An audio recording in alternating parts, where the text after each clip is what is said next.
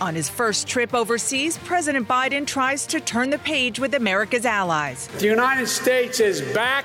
But the biggest challenge lies ahead a summit with Vladimir Putin. Secretary of State Antony Blinken will join me. And stuck in neutral? While the president is out of town, his priorities at home run into roadblocks as some Democrats grow tired of waiting. Can they deliver on their promises? House Speaker Nancy Pelosi and Congresswoman Alexandria Ocasio Cortez join me exclusively. Plus, the rule of law. Former President Trump's Justice Department secretly seized data from House Democrats. It's such a body blow to our democracy. Just how far reaching was this effort by the Justice Department?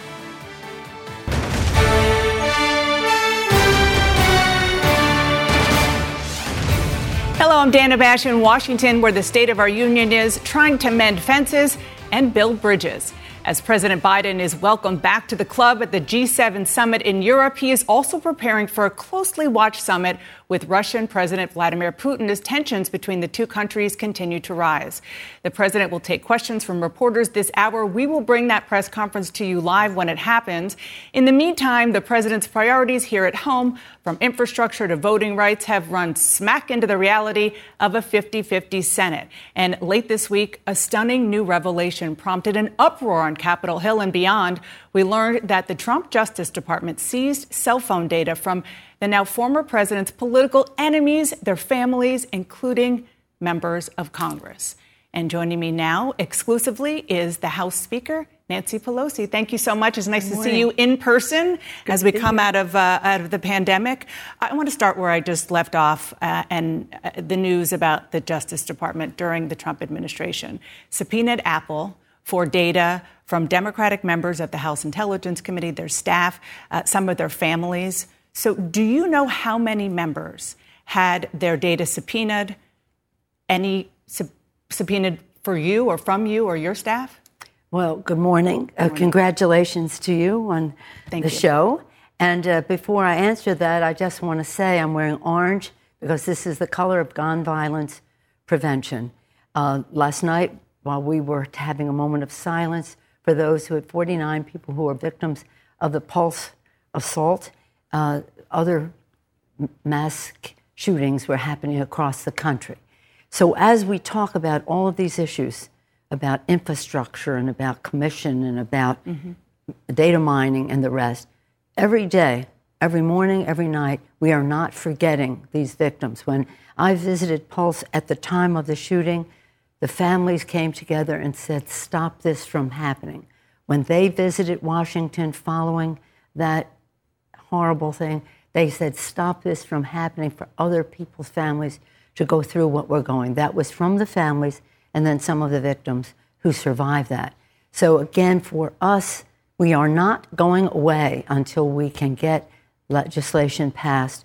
We have in the House, hopefully in the Senate, it's bipartisan in the nation that we would have background checks to prevent guns from getting in the hands of those who should not have them. Now, will that cover everything? Mm-hmm. No, but it goes a very long way, and it prevented millions of gun purchases not to happen up until now. Now we have to expand it to include uh, internet sales and, and gun shows and the rest.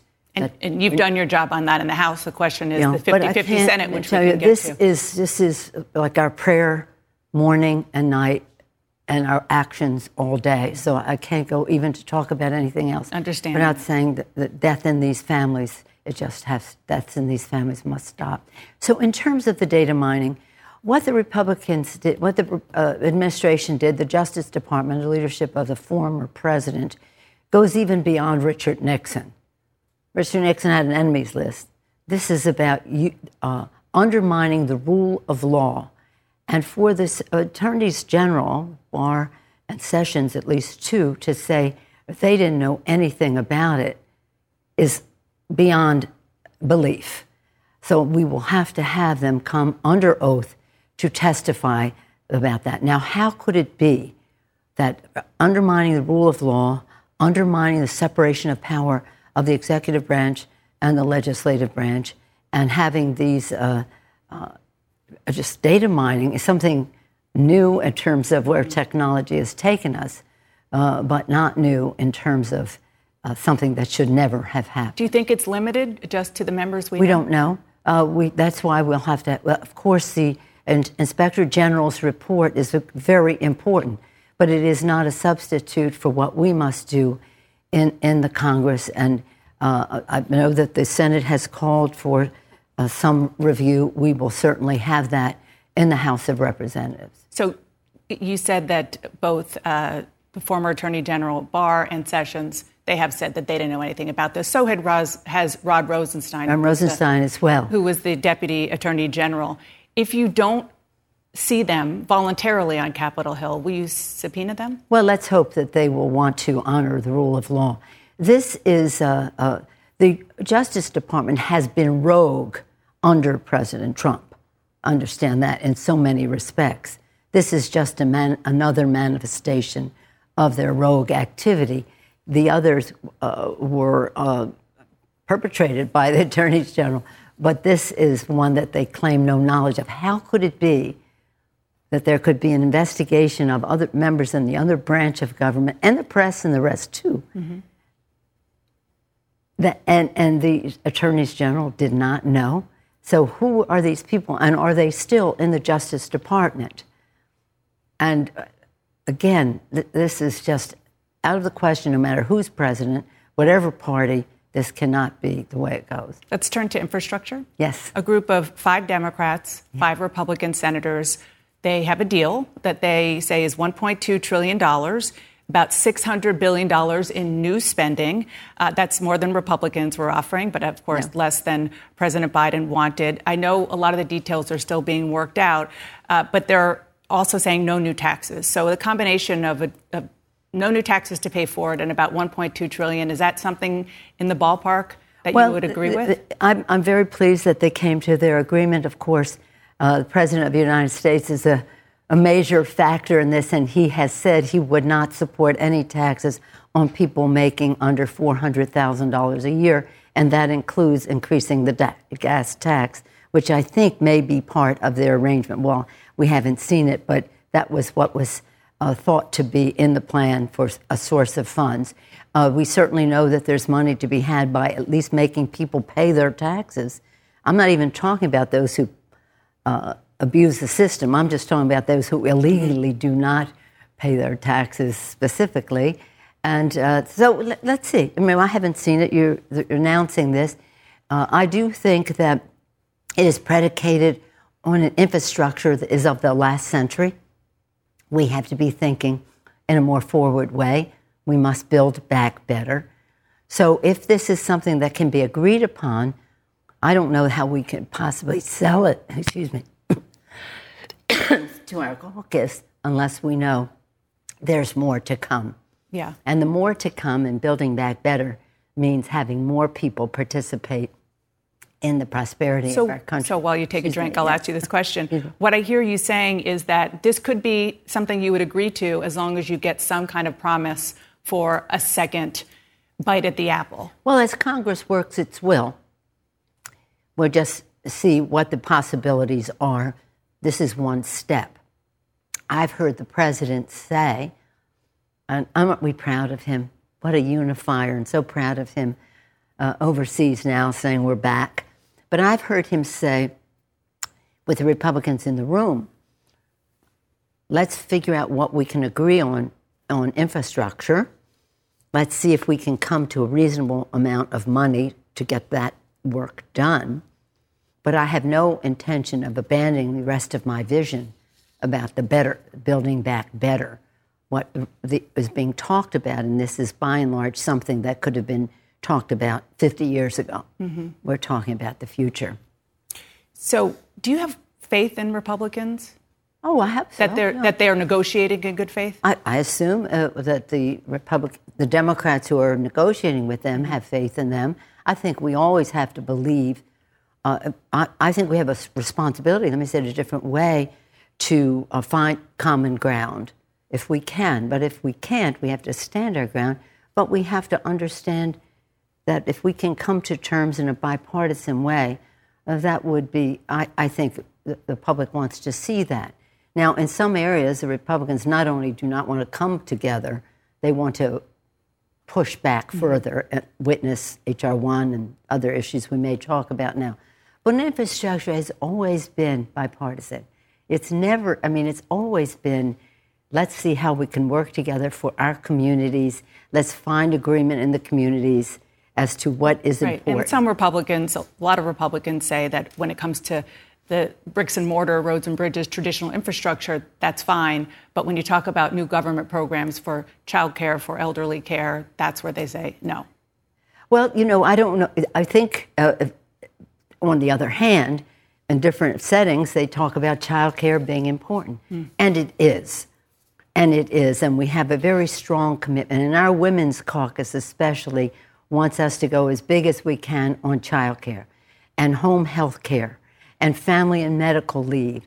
All of these things that enable not just women, but people respond, dads and moms and caregivers, to be able to participate in the workforce and to honor the work that is done by caregivers, to respect what they do, to adequately train for it, and to pay for it. So let's talk about, you mentioned HR 1. Yes. Uh, that is what, what we call HR one, uh, what people HR should know, it is, it is it is rewriting a major uh, rewrite of uh, of the election law. It's now in the Senate. West Virginia Democrat Joe Manchin says point blank he doesn't support it. I want to read part of an op ed he wrote last week. He wrote, I believe that partisan voting legislation will destroy the already weakening binds of our democracy, and for that reason, I will vote against the For the People Act, which is H.R. 1. So when Democrats literally don't have one vote to spare, and you read that from Joe Manchin, how are you going to get it passed? I don't give up on Joe Manchin. When he was governor and secretary of state in West Virginia, he initiated many of, uh, of the initi- ideas that are in the, uh, in, in, the H.R. 1, S1, mm-hmm. the For the People Act the For the People. And it's not necessarily a rewriting, it's, a, it's stopping. Now, the first 300 pages of S1, the For the People Act, HR one mm-hmm. were written by John Lewis to stop the voter suppression. The initiative that is in there to stop partisan uh, gerrymandering and, and, redistricting is really essential for the health of our country. Uh, Democrats shouldn't be gerrymandering and Republicans shouldn't the commission piece in there is very important, and that would be mm-hmm. new. The uh, stopping the big, dark, special interest money from suffocating the airwaves. Why do you think we cannot have climate uh, uh, language that is easy to come, come to agreement? Why do you think we do not have gun violence protection? Uh, it's because of that big, dark money, and the public knows. It knows that that money is, has, stands in the way of good policy and again to give voice to small donors and the grassroots. So a lot of that is the part that Senator Manchin says that he doesn't support doing right now. Uh, you said I, that you don't. I read the the, yeah. uh, the op-ed, and yeah. you read a part of it. Yeah. I think he left the door open. I think it's ajar. I, I'm I'm not giving up. Well, I, and I wanted to ask you about that because you're not just reading an op-ed; you have a relationship with him. Mm-hmm. Is there something that you know that we don't know, no. or or a lot of people in your caucus who are really upset don't know about Joe Manchin and the possibility of getting this election reform? Well, I don't know anything specific about this, but I do know that he has certain concerns about the legislation that we may be able uh, to come to terms on. Uh, so it's bridgeable. I think so. Well, re- as I said to him, I read the op-ed. You left the door open, and oh, you talked to him about go it. Go right in. Oh, of, of course, yeah. And but we were actually our conversations were more about the commission, mm-hmm. and in the course of that conversation, but but uh, in any case, let's just put this in its proper place. Mm-hmm. Our democracy is at stake. What the Republicans are doing across the country, even since we wrote this is we've had this in the election of 2018 100 candidates wrote and said make for the people hr1 the first order of business that and now we see under the administration, yeah. further work in the former administration, and the Republicans across the country are undermining our democracy, suppressing the vote, ignoring the sanctity of the vote, which is the basis for our uh, democracy. And so we cannot let that stand. We have to make this fight for our democracy. It isn't about Democrats or Republicans. It's not about partisanship. Forget that. It's about patriotism. So, so we must pass this. Speaking of democracy, I, have always wanted to ask you this question. You're the Speaker of the House. I know you like to stay in your lane and not cross over uh, to the Senate. But, you know, a lot of people in your caucus say the entire Democratic agenda is being held up because of the filibuster. Do you think the filibuster should go away? Well, you know what? As, a, as you know, I don't talk about Senate rules, and I don't want them okay. messing with our rules. Just wanted to give it a try. But, All right. But I do think that instead of talking about the filibuster, as I say to my members, just talk about the issues mm-hmm. gun violence prevention, climate initiatives, issues that relate to the Equality Act. In this month of Pride, ending discrimination against the LGBTQ community, uh, women's uh, uh, the violence against women. Name what are the issues that we care about. That's really the discussion and what, why do we not have them? Well, that's more of interest to people. There are kitchen table issues about the cost of mm-hmm. prescription drugs. We want to give the secretary the, the, um, the power to negotiate for lower prices. If that, if that needs 60 votes, it might not happen. So let's talk about January 6th yes. and getting to the bottom of what happened mm-hmm. there. Uh, as you well know, Senate Republicans blocked uh, your proposal for a commission, bipartisan commission to investigate. You have vowed to get answers no matter what. That's are right. you at the point where you are going to appoint a select committee to do so? Uh, I, a week ago, uh, I was asked to give it another week.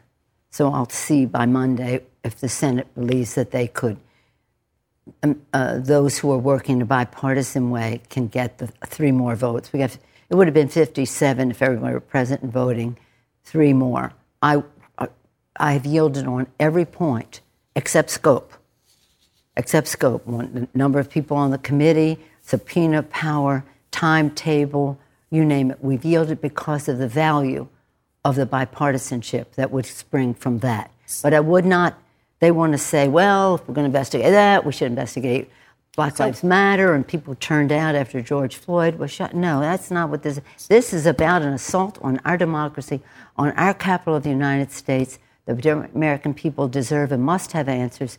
We will seek the truth, we will find the truth, but we hope that we can do it with the, passing the commission. Okay, so assuming the commission doesn't pass, are you saying by Monday, which is tomorrow, mm-hmm. you'll announce a select committee? No, I'm not going to announce anything tomorrow. I'm going to see what their response is and then review it with my. It sounds like you're getting colleagues. closer to it. Well, it is an option, and everybody knows the power of the speaker to do that. So I would hope that that would motivate them to say, let's go a different place. But the question arises what the Republicans in the Senate are so afraid of the truth. Why are they so afraid of the truth? They themselves were under assault. This Capitol, our democracy, was under assault uh, the secretary, the uh, uh director of the FBI, even before in, in, September, testified that white supremacy and anti-Semitism, etc. Why do you think they're afraid of the truth? You'd have to ask them, but they know where the roads might lead in terms of their some of them individually, and of course the former president of the United States who incited an insurrection, who incited an insurrection. Now, we had an impeachment ceremony they, uh, uh, uh, process, which I thought made the case. A number of Republicans agreed, but uh, still, I think it, it, I think it's cowardice, and I think it's a cowardice just to oppose a former president, but it's also concern about what it says about them. I want to ask you about Congresswoman Ilhan Omar. Yeah. You and other top House Democrats released a, a pretty rare statement rebuking her for appearing to, quote, draw false equivalencies between the United States and Israel and terrorist organizations, That's Hamas right. and Taliban. She clarified, she said that uh, she was in no way equating them. But since all of that happened, she and others don't seem to be letting this go. Rashida Tlaib, uh, one of her close friends, member of your caucus, tweeted the following Freedom of speech doesn't exist for Muslim women in Congress. The benefit of the doubt doesn't exist for Muslim women in Congress. Okay, you know, House Democratic let's, leadership should say, be ashamed. But let me just say this. Yeah. We did not uh, rebuke her. We thanked, uh, uh, acknowledged that she made a clarification. So mm-hmm. before we go too far down a path, yeah, I'm, these, these aren't my words. No, I these understand are, that. These are I understand that, members' words. No, that, that's a member. Yeah, that's a caucus. A caucus member. A caucus member. Yeah. So I just wanted to get yeah, your response and I'm saying, to that. No, I'm not. I'm not responding that we the the Congresswoman Omar is a valued member of our caucus. She asked her questions of the Secretary of State. Nobody criticized those about how people will be held accountable if we're not going to the International Court of Justice. That was a very legitimate question. Mm-hmm. That was not of concern. Members did become concerned when the, the uh, tweet that was put out equated the United States with Taliban well, and Hamas. Rashida Tlaib is accusing and, you of policing and, women and, and, and then she clarified it, mm-hmm. and we thanked her for clarification. So, do you want people to just let it go? They, could, they could say whatever they want, but what I'm saying is, is end of subject. She clarified, we thanked her, end of subject. What other people go out and say is up to them, but it is uh, what we, what happened is a reflection of the respect we have for our member and when she made her questions at the hearing, but the disagreement that we have to equate the United States of America with Hamas and the Taliban. Before I let you go, I want to look overseas, look ahead to this week. Yeah. President Biden has a big meeting with yeah. Vladimir Putin. Uh, what do you want to see out of that uh, meeting? And, and, specifically, I want to go back to something that happened on the show last week. The Energy Secretary, Jennifer Granholm, said that U.S. adversaries have the capability to shut down the power grid. You have tremendous expertise yes. in intelligence. How worried are you about this, and should President Biden bring it up? Well, the, I'm very proud of the fact that the president is in Europe saying we're back. Uh, we're back for climate, we're back for open society. We're open for the, uh, uh, the relationship that we've had in NATO in terms of security, security, security, which is so important. And I can tell you in my meetings with all these people, most of it pre COVID, but much of it uh, by Zoom since mm-hmm. then, that they are so happy that America is back and that look forward to this visit by the president. In terms of his meeting with uh, Putin, I think that he should meet with them. They should uh, have a, a, line of communication, and issues like cybersecurity and energy, uh, of course, uh, uh, are not necessarily on the table in that meeting, uh, but are the reality that we have to deal with. And energy and cybersecurity are probably two items that may come up at that meeting, but that we have to be prepared for, whether they do or not. Now, let's just make a contrast the president of, former president of the United States, for whatever reason, whether the Russians had personal, political, or financial uh, leverage over him, just kowtowed, catered to Putin in a way that was humiliating to the United States of America. And when, when Putin hears about some of the violations of, of the rights of his own people, he laughs. This is a thug. This is a thug, but he is the head of a, a, an important state in terms of the issues you raised. Mm-hmm. President should meet with him, uh, and I, I, uh, I think he's going to meet a very different president than one who was at the mercy of Putin. Madam Speaker, I so appreciate you coming in. Again, nice to see you in person uh, as we come out of the pandemic. Thank you. My pleasure. It. Stay safe. Thank you. everyone. And we are awaiting a press conference by President Biden as he wraps up the G7 summit. We're going to bring you that live when it happens. And the president's busy week continues. Later, he will meet with Queen Elizabeth before flying to Brussels for a NATO summit. And his foreign trip will be capped off, as we were just talking about Wednesday, with a meeting with Vladimir Putin. Joining me now is the U.S. Secretary of State, Tony Blinken. Thank you so much for joining me. Uh, let me first ask about one of President Biden's key goals in this summit, uniting the Western democracies around countering China's influence, especially around the goal of building infrastructure around the world. So the White House has not said yet that the U.S. allies are on board for financial support. So do you have a deal on that? Is there money behind it? And if so, how much?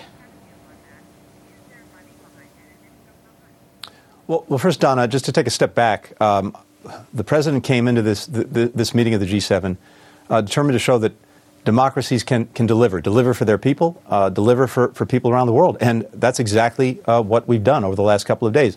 um, and I'll come to the specific point in a second, but a, a commitment to a billion vaccines uh, to put shots in arms around the world. Uh, that's a powerful demonstration of democracy's delivering.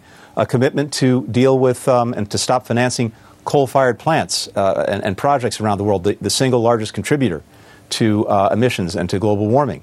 Um, 15% minimum global corporate tax, uh, making sure that countries around the world have a strong tax base to provide for their citizens, provide better uh, new markets for us as well, uh, and uh, avoid a race to the bottom. And yes, this project to pool our resources, our, uh, to invest in low and middle income countries, to get the private sector uh, to do the same, uh, so that we can help them build up their, their, their infrastructure, their healthcare systems, education, and do it in a more positive way uh, than China is doing it with its Belt and Road Initiative. So they've launched this project. Our experts are going to come together uh, over the coming months, uh, and we'll look at the resources necessary to do that. But in, you know, individually, uh, our countries can only do so much. When we put all of these resources together, and when we leverage the private sector, um, it's a very powerful force. And we've got an agreement to move forward on that. Let's look ahead to President Biden's meeting with uh, Russian President Vladimir Putin. That's going to be on Wednesday in Geneva. I know the president plans to confront him on human rights, on Ukraine, on recent cyber attacks. How do you define success out of this meeting? Dana, this is not going to be a, a, a flip the, the, the, light switch moment. Um, what the president is going to, to make clear to President Putin is that uh, we seek a more stable, predictable relationship uh, with Russia. Uh, and if so, there are areas where our interests overlap and we may be able to find ways to work together. But if Russia chooses to continue reckless and aggressive actions, we will respond forcefully, as the president's already demonstrated uh, that uh, that he would when it comes to election interference or the SolarWinds cyber attack or the attempt to murder Mr. Navalny with a chemical weapon. So this is a, a, beginning of testing the, the proposition, the question of whether Russia is interested in a more stable and predictable relationship and uh, finding areas to, to work together. We're not going to get the answer uh, out of one meeting. Uh, we'll have to see what comes from that meeting. But let me say one other thing that I think is really important. Um, this meeting's not happening uh, in a vacuum. We're coming off the G7. We're coming off a NATO summit. Uh, we'll be coming off of a, an EU summit as well. And our leadership uh, and our engagement uh, is a very powerful force. There was a major poll that was just done that found across these countries, across these democracies, 75% of the people on average have confidence in American leadership. That's up from 17% a year ago. That means we're in a much stronger position uh, to work together with these countries militarily, diplomatically, politically, economically, including when it comes to dealing with challenges posed by Russia uh, or China. So the White House says that President Biden is not going to have a joint press conference with Vladimir Putin after the summit. Is that because President Biden and Vladimir Putin are, you know, or, or at least President Biden is worried that, that, that there's concern that this meeting simply will not go well? No, I think, uh, Dana, the, the, for, for the president, the most effective way to be able to share with the free press uh, what he and, and President Putin talked about uh, is to is to do it in this way, in this way. It's also an opportunity, by the way, to to sum up the, the entire week, the entire trip, the, the, the G7, the NATO summit, the uh, the EU summit. But this is the best opportunity I have to make sure that uh, the the free press of the world uh, gets in uh, their questions and the president can um, can share what was discussed. I'm sorry. So, are you saying that you're not having a joint press conference because you're worried about the Russian press being there? The, uh, we're, uh, we think that uh, having the press conference, uh, by the way, the, the, president, maybe even as we speak, uh, is doing a, a, solo press conference after the, the G7. This is not exactly a rare, uh, a rare occurrence, but we think it's the most effective way to be able to share with, with the free press uh, what, uh, what they talked about uh, and what we're, what we're focused on, uh, and to make sure that you all get a chance to ask as many questions as possible. Before I let you go, the U.S. military withdrawal from Afghanistan is proceeding rapidly. There are growing calls from Congress and other uh, forces to evacuate Afghans who helped the U.S. during this very long war. So, yes or no, is the administration planning an evacuation of those people? Uh, evacuation is the wrong word. We're determined to make good on our obligation to those who helped us, who put their lives on the line, put their families' lives on the line, working with our military, working with our diplomats. And there's a special pro- uh, program uh, for so called special immigrant visas that give them a, a dedicated channel to apply uh, to come to the United States. We have put in uh, significant resources into making sure that that program can work fast uh, and work effectively so that we can process any requests that we get uh, for these um, for these so-called special immigrant visas. Uh, we've added about 50 people here in Washington, the State Department, uh, to help do that. We want to make sure that anyone who's helped us, uh, we are making good on our obligation to help them. U.S. Secretary of State Tony Blinken, thank you so much for joining me. Appreciate it. Thanks very much. Good to be with you. And President Biden will take questions from reporters live this hour. We will bring that to you when it happens. One topic he could be asked about is his priorities here at home, which collectively face an uphill path in a 50 50 Senate, as progressives say the party is losing patience. Well, joining me now to discuss that is Alexandria Ocasio Cortez, Democrat from New York. Thank you so much, Congresswoman, from joining, for joining me. So, a group of five Republican, five Democratic senators is proposing $1.2 trillion in an infrastructure compromise deal. 600 billion of that is new spending, they say, no tax hikes to pay for it. Uh, would you vote yes or no on that package if it comes before you in the House? You know, I think um, from what we've seen so far, and particularly the lack of climate action as well, I think adding um, to the severe lowering of our scope and scale and what we're seeking to do on ambition, I, I, I, doubt it, frankly, in the current uh, state of that proposal. And I think one of the things that's really important to communicate is that this isn't just 1.7 trillion. Um, this is about an overall investment spread out over anywhere between eight to 10 years, uh, which is a very, very low amount of money. It's not going to create the millions of union jobs that we need in this country, particularly to recover from the pandemic.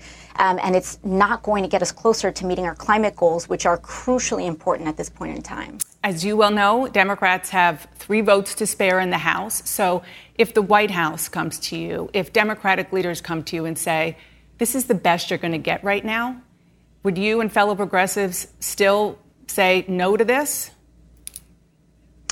Well, I think the thing is, is that this isn't the best that we can get, and I do think that we need to talk about the elephant in the room, uh, which is Senate Democrats, which are blocking crucial items in a Democratic agenda um, for very, I think, uh, for reasons that I don't think hold a lot of water. And for folks saying, okay, you know, we need, where are you going to get these 50 votes? I think we really need to start asking some of these Democratic senators where they plan on getting 60 votes. Um, these 10 Republican senators, that there's a theory that we're going to get support for that out there. Um, I think is is is a claim that doesn't really hold water, particularly when we can't even get uh, 10 senators to support a January 6th commission. Yeah, no, I hear and you so I generally think that the speaking. argument that we but on this particular bill, they have five. And, you know, my understanding is that it is possible if everything comes together, they could get 10. So just on infrastructure. Mm-hmm. Yeah, well, I think then the question that we have to make is that there's a fork in the road, which is do we settle for much less and an infrastructure package that has been largely designed by Republicans um, in order to get 60 votes, or can we?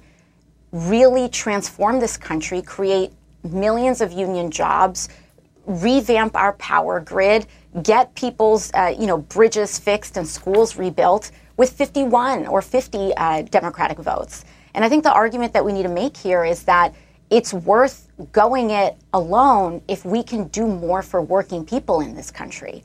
You know, with 50 votes, we have the potential to lower the age of Medicare eligibility so that more people can be covered and guaranteed to their right to health care, as opposed to, you know, 60 votes where we do very, very little, and the scope of that is defined by a Republican minority that has not been elected to lead. So let's talk about one of the specific issues uh, that is blocked in the Senate right now, and that is voting rights.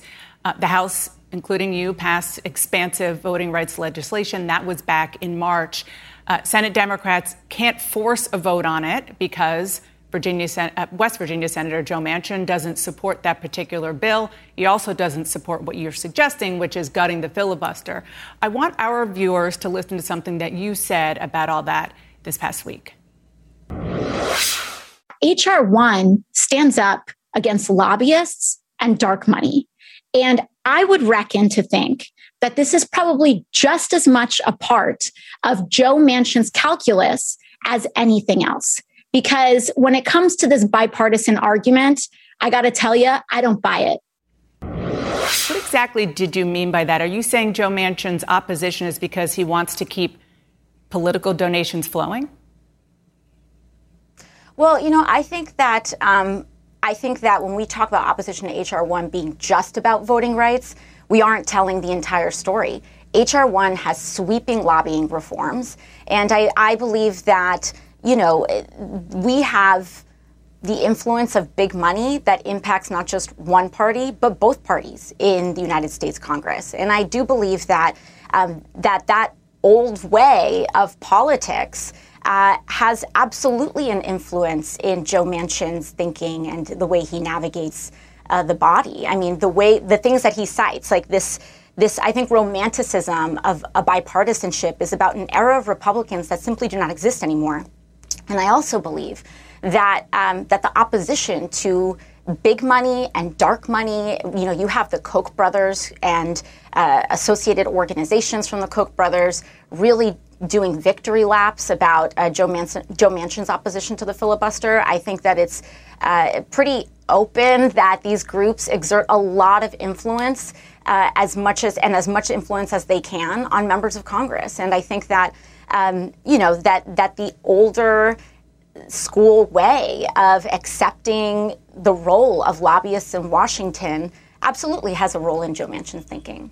I want to ask about what's going on at the Justice Department. Uh, the Attorney General, Merrick Garland, gave a speech on fi- Friday talking about protecting voting rights, but the Justice Department, again, the Biden Justice Department is under fire on a number of fronts, gag orders against companies and journalists that are continuing uh, defending anti LGBTQ laws, trying to step in on a lawsuit against President Trump and shielding some Russia investigation information from public. What do you make of all that? Yeah, and uh, you know, in addition to all of the suits that you had just mentioned, the Biden DOJ also decided that they were going to pursue uh, action on arguing in court for U.S. citizens in, who reside in Puerto Rico to have lower eligibility for Social Security um, than their counterparts, U.S. citizens in the continental United States, essentially uh, advancing second class citizenship uh, and continuing second class citizen- citizenship for Puerto Ricans on the island. And so I think uh, the actions of Biden's DOJ has been extremely concerning.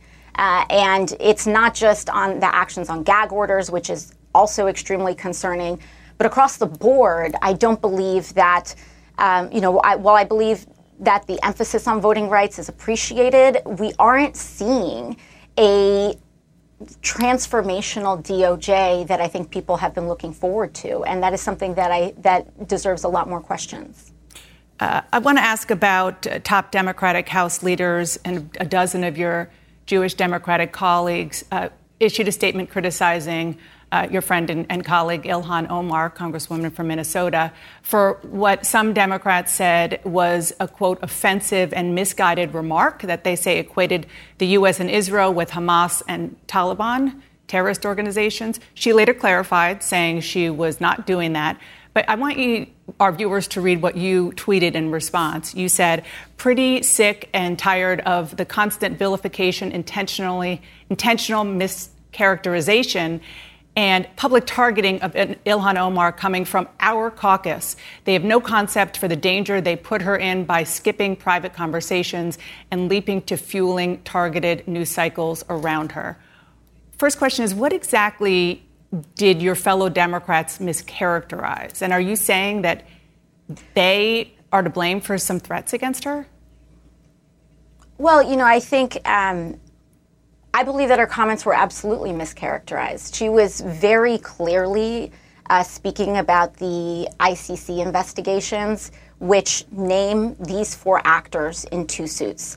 Um, and they name them in context of events that happen in Afghanistan with the United States and the Taliban, and in Palestine with with Hamas and uh, and the government of Israel. And you know, I think that it, to say that, and I be, I believe that to assert that she was equating these two entities when she was speaking about the ICC investigations, in which all four parties are being investigated for investigated for instances of war crimes. Uh, I, you know, I believe to sit, to to assert that they that this was in equating these two, I believe was not uh, it, it was not a generous interpretation whatsoever. Um, and we know that. Uh, you know these very intense news cycles, which, by the way, started this whole hubbub started with right-wing uh, news outlets taking what she said out of context, and when we feed into that, it adds legitimacy to a lot of this kind of right-wing vitriol. It absolutely kind of increases um, that that target. And as someone who has experienced that, uh, you know, it's it's very difficult to communicate um, the scale and how dangerous you know that that is. And so I think. As you know, as Speaker Pelosi said, we are putting this behind us, and I believe that we will ultimately come together as a caucus. Before I let you go, I want to ask about uh, the Supreme Court. There poised to hear several blockbuster cases in the next term voting rights, gun control, abortion.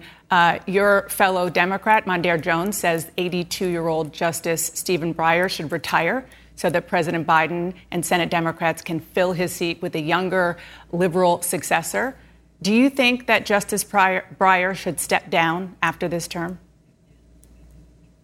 Well, you know, I believe um, I believe Representative Jones has a point, and we have had very difficult experiences with making, I believe, the opposite mistake, and um, especially if Senate Democrats are not going to pass reforms on HR one, we cannot rely solely on on a wish of winning elections, um, particularly in the Senate uh, when voting rights are under attack in Georgia, Arizona, um, and, and Texas, across the country. And if we're not going to pass H.R. 1 with the preemptive clauses that can roll some of that uh, voter suppression attacks back, yeah, I believe that we should protect our Supreme Court, and I thought that should absolutely be a consideration. So, just to be clear, you do think that Justice Stephen Breyer should retire at the end of this term? Um, you know, I, I, I it's something I'd, I'd, think about, but I, I would probably lean towards yes. Um, but yes, you're asking you're asking me this question, so I would just I would give more thought to it. But mm-hmm. uh, but I'm inclined to say yes.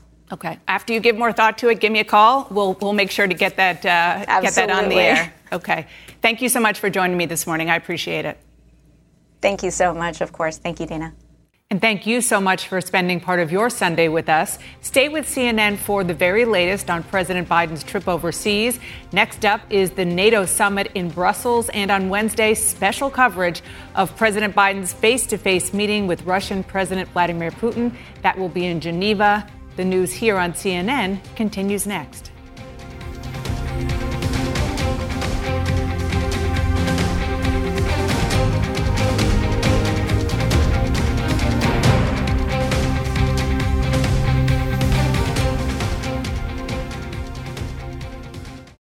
Quality sleep is essential, and that's why the Sleep Number Smart Bed is designed for your ever evolving sleep needs. So you can choose what's right for you whenever you like. Need a bed that's firmer or softer on either side? Helps you sleep at a comfortable temperature, quiets their snores. Sleep Number does that. Sleep better together. JD Power ranks Sleep Number number 1 in customer satisfaction with mattresses purchased in-store. And now, save 50% on Sleep Number limited edition smart beds for a limited time. For JD Power 2023 award information, visit jdpower.com/awards. Only at Sleep Number stores or sleepnumber.com.